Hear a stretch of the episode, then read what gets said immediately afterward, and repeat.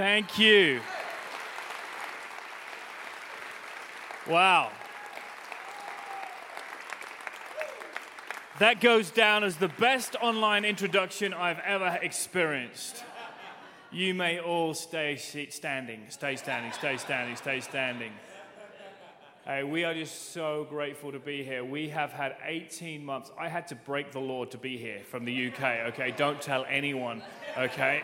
Not anyone online. Don't you tell anyone, but we're here, okay? I'm double jabbed, I'm safe, I'm secure, and I'm ready to bring the word today.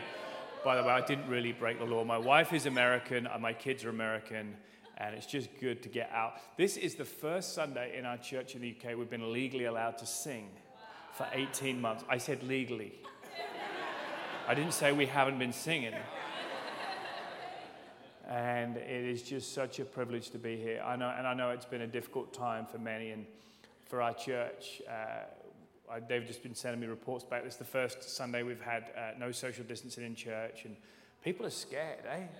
People are just running scared, and we're rebuilding. We're literally rebuilding from the ground up the start of the pandemic, we probably had 17, 1800 in church. We're probably around five, 600 now, and so we have to start again. And I was actually feeling pretty emotional st- standing there in worship as that, as that dear girl was singing, I exalt thee, because I haven't been in a crowd. I haven't been in a crowd for 16, 17 months. I haven't stood like this in a church. I haven't been able to see my church's faces because they've been covered in masks. Most of them don't come, and this is pretty emotional for me. So if I get a little emotional today, it's just because you guys are ahead of the curve. I quite like it. but let me tell you what the enemy meant for evil, God is turning around for his good and his glory. And well done. And want to say huge, huge welcome to all of the online campuses in Frisco and Prosper and Wylie and here in the room in Allen, to all of the online e community. So great that you're joining us today. Uh, I got a feeling God's going to do something pretty special. I feel like I've been unleashed a little bit today. I'm, no offense, but I've been staring at this red dot. You know what the red dot is? It's the camera. It's a little dot. I've been literally preaching to a red dot for 18 months, and I'm just glad to see faces, people, not just eyes. Um, so, so good. And thank you so much to your pastors Pastors Dustin and Jamie. You guys are amazing. You know, I, I honestly feel at home, this is the fourth time I've been here. You guys are like family. I walk in, you're so warm, so friendly. It is hot out there. oh my goodness me. Wow. We've been in cold England for a long time, and that feels good. And uh, by the way, the Queen sends her love. She couldn't be here today. Um, but she asked, she's got a couple of little family things happening. She can't, she's got to figure out uh, with her grandson and that. But anyway, she sends her love and she wishes she could be here. She, she loves Allen, she loves Frisco and Wylie and all, those, all, all you guys. So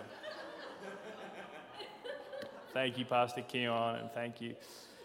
Thank you, Pastor Cameron, as well. This is just such a great experience. So you can start my clock now. And. Uh, we're going to have a lot of fun in church today. Who knows that church should be enjoyed, not endured? I grew up enduring church. I came to church, like your pastor said, to tick a box, but that's not what we, can. we Jesus wants you to enjoy life. Hey, you got to enjoy Jesus. I think Jesus is just great. Should we pray? All right. Is everyone standing up? The reason you got to stand up is you're closer to heaven. Some of you, anyway. I'm just kidding. I'm, yeah, yeah, yeah. All right, Father God, we just thank you for everyone in the room, everyone online, everyone at all the various campuses that are around this area. Father, I thank you. I just sense, I haven't been here for 18 months, but I can sense how much this church is just moving forward. This is a progressive church on so many levels, and I am so grateful for the pastors here, for what God is doing. And I thank you. It's not by might, it's not by power, but it's by your Spirit. Yes. I pray over these next, uh, I pray over these next hour and a half as I preach, Lord. You give people patience and endurance in Jesus' name. Amen. Amen. Amen. Amen. You guys can take your seats. You may joke. I went to Bishop Jakes' church last time I was in Dallas. We were in there three hours, 15 minutes. I was like, this is like a Netflix box set. It was boom, boom, boom. It was amazing. All right, so we've been in lockdown for um, around 18 months. We just, we're just getting out of all that. And uh, during lockdown, everyone, there was a mask mandate. I know it kind of happened here, but you guys didn't really do it. But they did do it in England. And um, everyone's wearing masks. And so I, I wrote a book called Unmasked. It's not a political book, it's a book about not physical masks, but invisible masks. The fact is that many of us have been wearing physical masks for the last few months, but the reality is many of us have been wearing visible masks for the majority of our lives. And so I wanted to write a book to help people. This is a book that you could give to someone at work who doesn't know Christ. And it's full of biblical principles, but I wanted to write a, a, a book for the unchurched and write a book for many of us who've dealt with masks like rejection. You've been rejected in a relationship, in a marriage. Many of you, I've dealt with fear. I felt like I was going to lose my church at one point. Dealt with anxiety. I talk a lot about um, perfectionism is a mask that I've dealt with. I feel like I've always got to be perfect. And so I talk about some of these deals, and then we, then we land on the heaviest mask of them all, which is sin. And people say, well, why didn't you start the book with sin? If you start a book for the unchurched with sin, they ain't going to read past the first page. so I decided to put it right at the end, and it finishes the sinner's prayer. And I've had people all over the world who've sent, written me and said, hey, people have found Christ through it and go on this journey. And I figured if they read the first nine chapters, they're just going to read the 10th chapter, say they finished the book, and it's the final bit which leads them to Christ. And so, hey, if you've got people in your world, it's available. In fact, there's some copies available at the back. I'll be there. I'm happy to meet you at the back afterwards. It's also on Amazon and uh, US, so you can, uh, you, can, you can sort that as well. But on Apple Books, Kindle. So you're welcome to get a copy of that. But the, the, the, really the verse for the book comes from 2 Corinthians 3.18. It says, And we who with unveiled or unmasked faces all reflect the Lord's glory, and we are being transformed into his likeness. Our goal in this life is not to get a bigger house. It's not to get more qualifications. Even though all those things are good things. Our goal is to be transformed into his likeness. What does that mean? To become more like Jesus. Who knows that this world would be a better place if people acted more like Jesus? Jesus is kind, Jesus is pure, Jesus is holy, Jesus is lovely, Jesus is loving, Jesus is everything this world needs. I'm going to give you a couple of takeaways as we go through the message, but the first takeaway is this is transformation in our lives begins by recognition. Recognizing areas, masks that we wear. And uh, at the start of every one, I do 10 chapters and I've taught, taught 10, 10, 10 of these messages. They're all on YouTube. You can catch up with them. But at the start of every single one of these, most people's reaction to the chapter or to the message, is, this isn't for me. But as we drill down, suddenly we can see ourselves in these areas. And in the book, these 10 masks, all of these masks are 10 masks that I've personally struggled with. So I've dealt with these, I've dealt with insecurity. Insecurity is a big thing, especially for blokes. We just don't like to talk about it. Why are you nudging your, your spouse? I can see what's going on.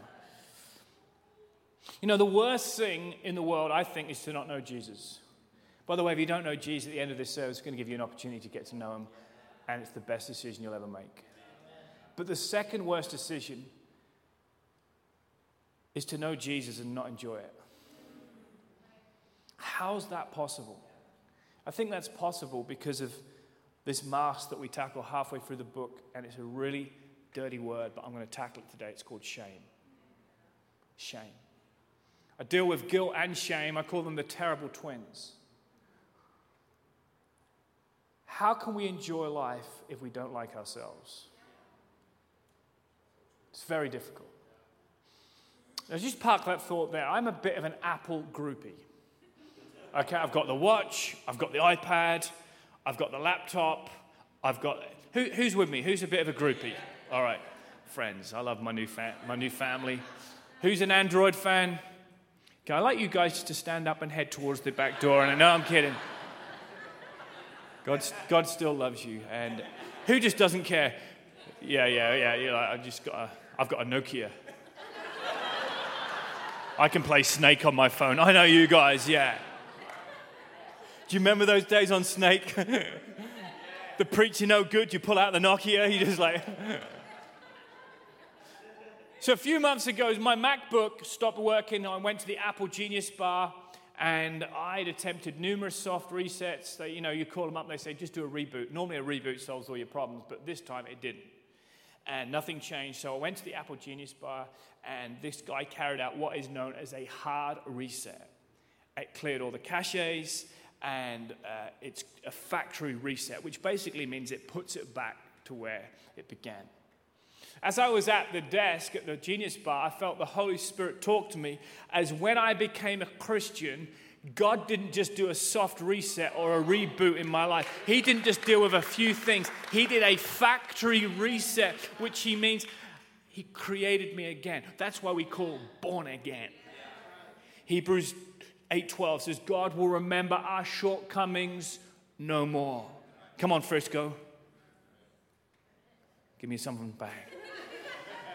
Christ died so that we could have security and freedom in Christ. The whole premise of this book is dare to be the real you. Not be the you that everyone else wants you to be, but be the you that God created you to be. Have you ever seen a group of children? They're just running around so free. I tell you why, because they're not wearing masks. They're not dealing with insecurity at seven or fear or anxiety. All they know is their daddy and mummy are going to protect them. He's going to provide for them. They're just going to look after them. And God wants us to get us back to childlike faith where suddenly we are free again. Because as we get older, all I'm seeing is mask after mask. So shame and security cannot coexist. You either walk in security, which is freedom, or walk in shame. What is shame? Well, in the book, I describe it as a feeling of feeling worthless, not worthy of love. And I meet so many Christians. As a pastor, I pastor a, a church in Norwich, England. We're back in the Premier League, praise God. And uh, play Liverpool in two weeks. You need to pray for us. But I meet so many followers of Christ who, do, who don't know how to deal with shame. Maybe they made a choice at college in a relationship. Maybe they made a choice in their business and it went wrong. And so they're living with this mask of shame. Have you has anyone heard those words, shame on you? And the devil wants to put shame on us as believers. I've had many moments in my life of immense shame. I've experienced regrets. I've made mistakes. I've let myself down. I'm determined that shame will not define my life. And today might be a little tender at times, but I promise you today, if you embrace this message, you can be the real you. So, I want to just talk for the next few moments on shame unmasked. Shame unmasked. In Europe in the 17th century, a shame mask was placed on prisoners, mainly females, who'd committed violent crimes. Men and women were forced to wear this mask of cold steel in public. When the woman would open her mouth, a spike would go into her tongue and pierce it to stop her speaking. They were made of many different mortifying designs, but mainly pigs to bring an extra sense of shame. It was the ultimate disgrace to wear that mask. Thankfully, today we don't have to wear iron or steel masks of shame, but the devil is still trying to put masks on us invisible masks. Jesus himself understood shame. His crucifixion was just more was more than just a death.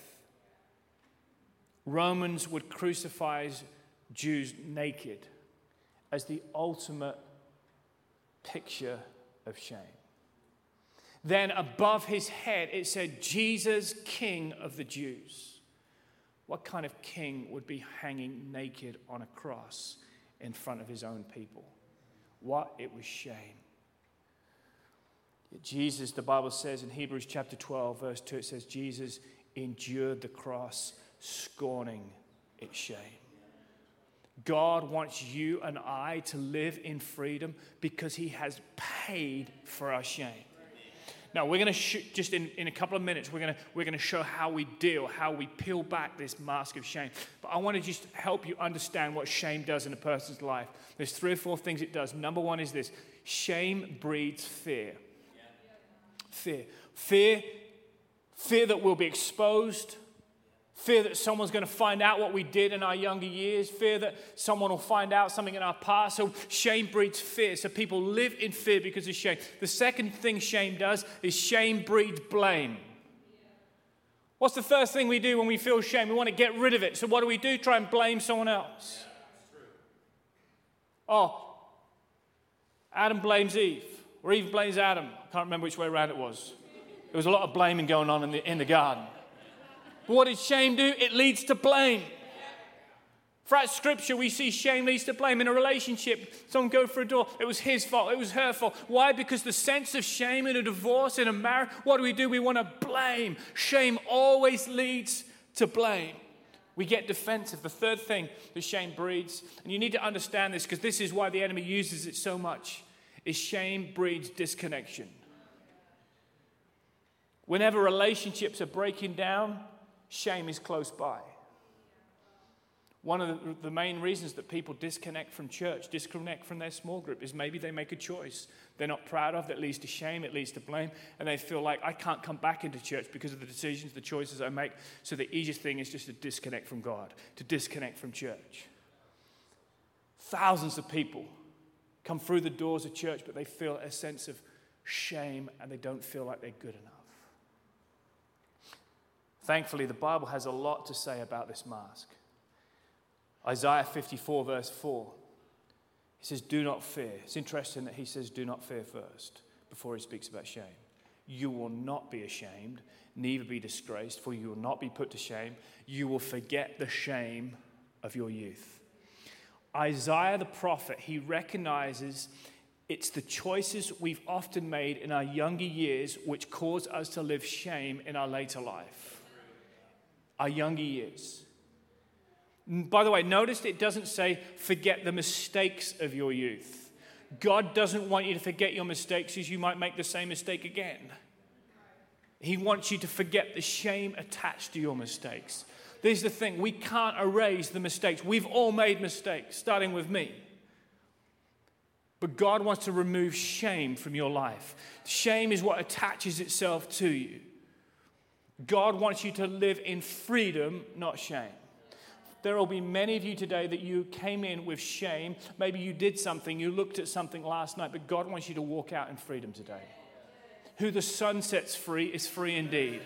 Instagram can't set you free. Facebook can't set you free. Your friend can't set you free. It is only the Son of God who can set you free. And once you are free, He says, hey, you can live free indeed.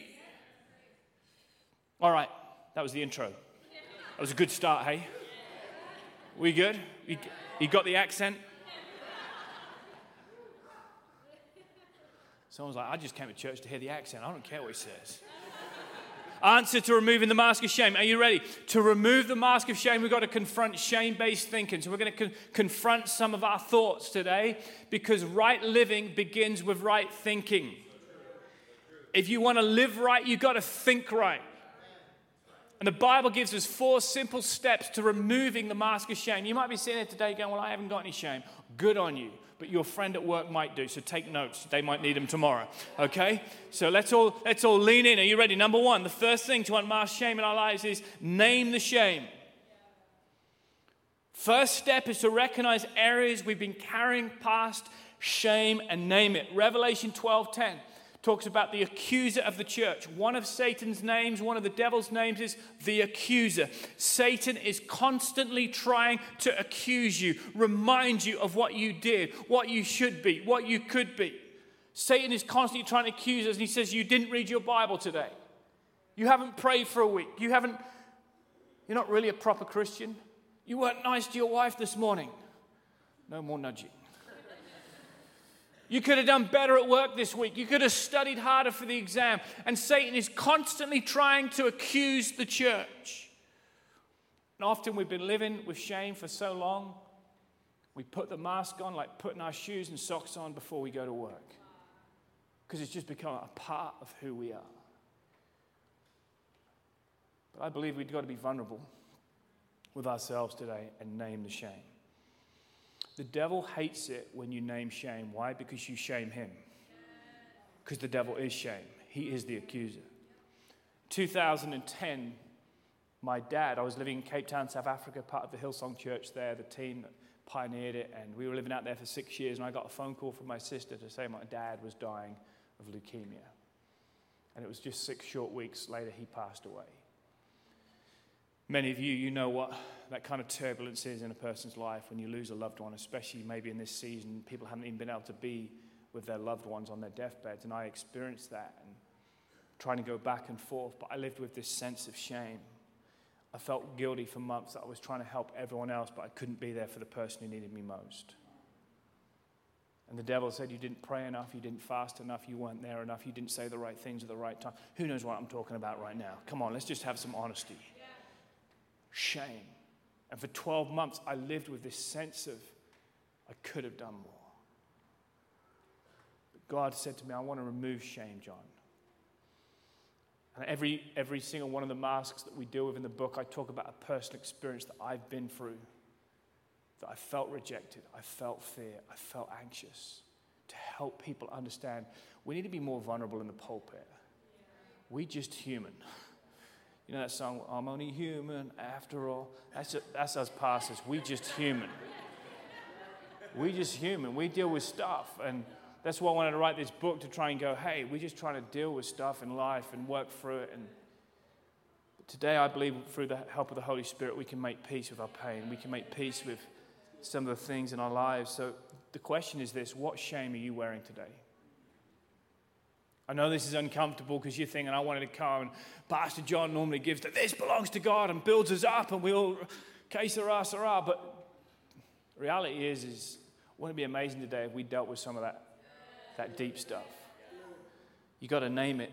Next step is this you got to name the shame, then you got to shame the shame. Shame the shame.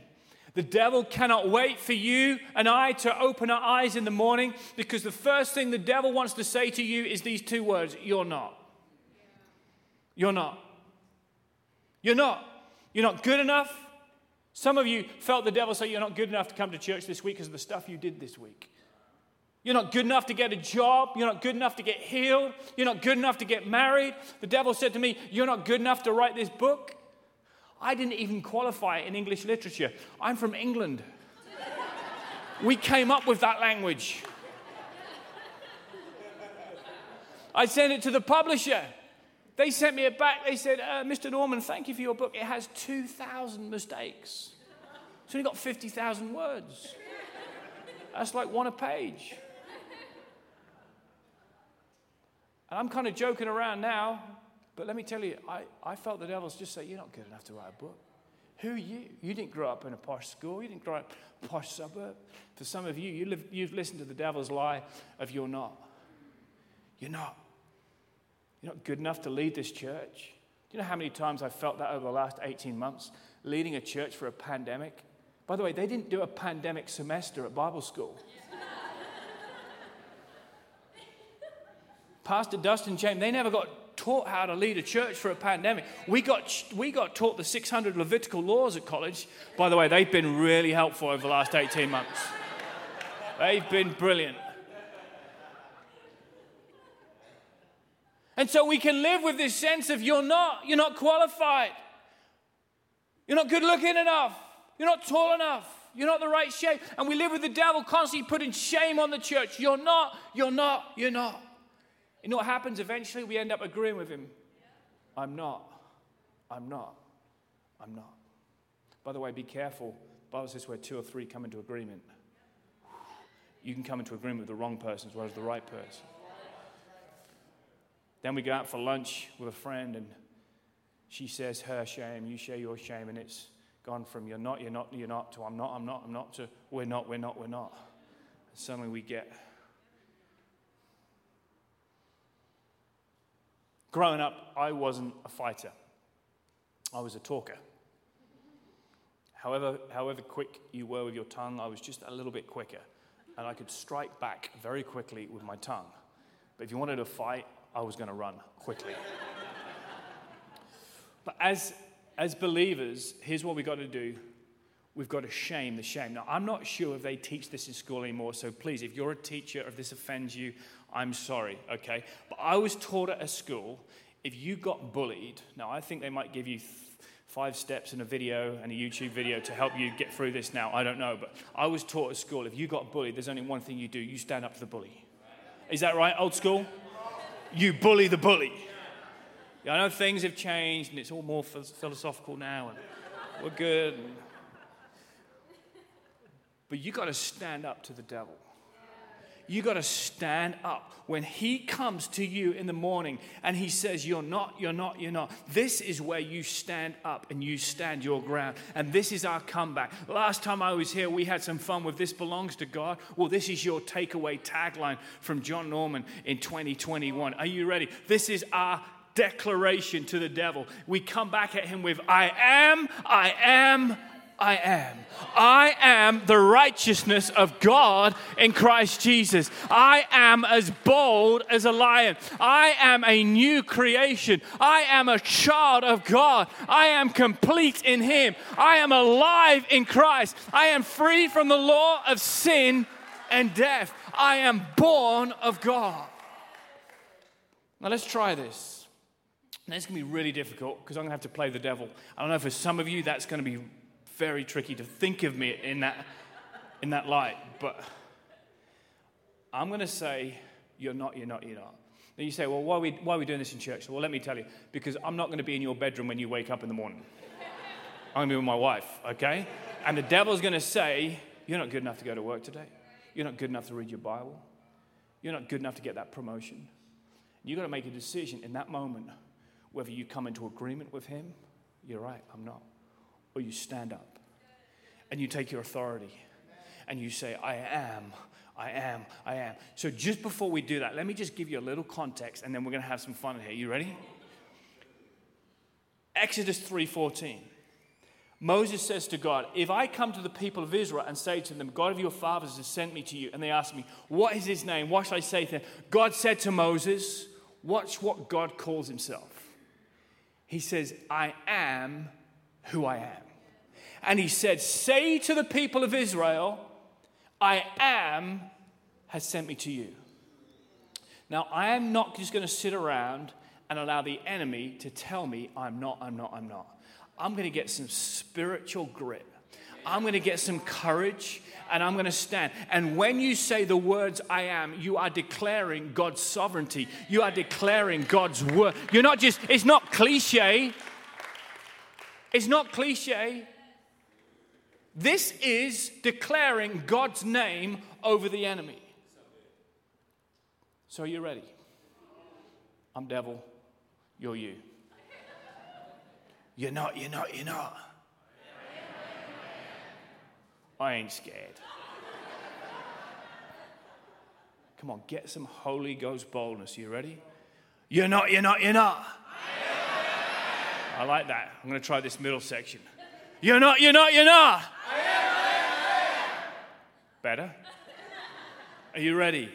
You're not, you're not, you're not. Now, if an enemy came at you, would you sit down? Or would you get some courage and stand up? Come on, this is where faith gets brought into action. This is where faith shifts from being comfortable to uncomfortable. Some of you got to take authority over some of the things in your home, in your business. And when the enemy starts throwing invoices that you can't pay, says you're not able to do that. You stand up in your office and you say, I am, I am, I am, because you are declaring the righteousness of God. There we go. Are you ready? You're not, you're not, you're not.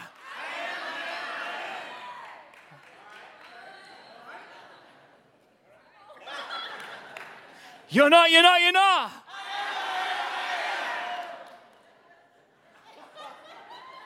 Something's happened. See, this little fella, what's his name? Joshua? Yeah, yeah, of course it's Joshua. Because Joshua is the one who went over into the land of Canaan before anyone else. Of course, Joshua's on his feet. You're not, you're not, you're not. See what that is? That's authority. That's taken authority over the enemy's words in your life. And every time, every time you say, I am, I am, I am, what are you doing? You're declaring God's word over your situation, God's word over your family. I know what I'm not in the flesh, but I know who I am in the spirit. You got to name it, you got to shame it, You got to stop that clock. Number three, you got to share it. You got to share the shame. Shame dies when our story is told in safe places. Ain't just, it's not just enough to name it and shame it. You gotta, gotta share it. What happens when we, when we leave shame, it spreads like a cancer. When you internalize it, it spreads. After I went through this shame with my situation with my family, I went and saw a, a friend in Australia. He's a teacher, he's a preacher, godly man. And I sat down with him for an hour or two and I just shared how I was feeling. And he was able just to pray and put his arm around me and talk to me about freedom in Christ. See, we can't change the past. We can't. We'd all love to change the mistakes of the past, but we can change the shame of the day. Today, God wants to remove shame. We can't change what happened at college. We can't change what happened in that business deal. We can't. It's done. God doesn't want you to live in shame over it. This is why being in a group in church is so important because relationships are established. If you're not in a group, a small group, a midweek group, an online group, find a group, please. Your pastors haven't asked me to say this. I just know how important it is because it's in those groups of trust that you can begin to share your feelings and your pains, your disappointments and your hurts. Galatians 6 2 says, Bear one another's burdens so we fulfill the law of Christ. We've got to name it, we've got to shame it, we've got to share it. And number four, we've got to shut it. Why? Because shame will keep trying to creep back on us. You might be feeling, whew, I feel good. I feel like, yeah, I'm ready to take on the world. And then you get a phone call tomorrow and something brings it back. This is why shame doesn't die easily, it dies daily. It doesn't die easily. We've got to separate ourselves from it. We can never leave behind things we fail to separate from. If you want to leave behind that abusive relationship, you need to separate yourself from it. Someone needs to hear that today. If you want to leave behind that relationship that's pulling your life back, you need to delete the number. If you want to leave behind that gambling addiction on your phone, get rid of the phone. Why? Because we can never leave behind things in life that we fail to separate from. Some of you, you're dealing with shame, but you keep making the same mistakes. And God is saying today, the Holy Spirit is saying, you've got to separate. You've got to submit yourselves to God, James 4 7. Resist the devil and he. Resist the shamer, the accuser and he will flee. So when we get up in our bedroom and it might sound crazy and your neighbor's wondering why you're shouting out the window, I am, I am, I am, what you're doing is you're resisting the devil. Before he starts messing with your head, messing with your mind, you say, I am, I am, I am. How do we how do we daily shut the shame around? I'm going to give you four things really quickly. Take notes. Number one is this you've got to remember feelings are always deceptive. I feel shame. I feel guilt. I feel dirty. Devil says shame on you. God says grace on you. God's grace on you. The second thing is this you've got to remember that God's love, His love and His forgiveness are never ending. The steadfast love of the Lord never ceases, His mercy never comes to an end. It is new every morning. I don't know what you've done this week, I don't know what you've done in your past. God sent me here all the way from Norwich, England today to tell you that you cannot fall out of God's grace. You can only fall into it. God's love just wants to capture you again. And He wants to remind you that you're forgiven and you're loved. But why? I keep asking myself, why does God keep forgiving me? Why does God keep forgiving John Norman? When I sin and screw up, even as a pastor, I fall short. Why does God keep forgiving me? Do you ever wonder why God keeps forgiving you? Here's the answer because He wants relationship with you. Because He wants a relationship with you. My wife, Chantal, she keeps forgiving me because her desire for relationship with me is stronger than my mistakes. You can overcome any human mistake towards you if your desire for relationship is stronger. You can get through a messy relationship breakdown. You can get get through anything that's happened in a messy situation as long as your desire for relationship is stronger than the mistake against you. You see, you're not defined by the shame of your past. Isaiah, he says, forget the former things. Do not dwell on the past. See, I am beginning to do a new thing. God wants to do something new in your life. The shamer wants to define you by your mistakes. God says today, no, you're defined by my, by my grace. Your past, your present, your future sins have all been covered by the grace of God. I'm going to finish with this story. There was a father who decided to make his son Billy a video. It was a highlight reel of his soccer career. And on Billy's birthday, his dad played in this, this video. And Billy began to watch clip after clip overhead goals, scissor kicks, free kicks, penalty kicks. I mean, you'd think he was Lionel Messi. And Billy sat back and said to his dad, Wow, that was amazing, Dad. Was I really that good? What, what Billy didn't realize is that his dad, he'd made him look better than he really was.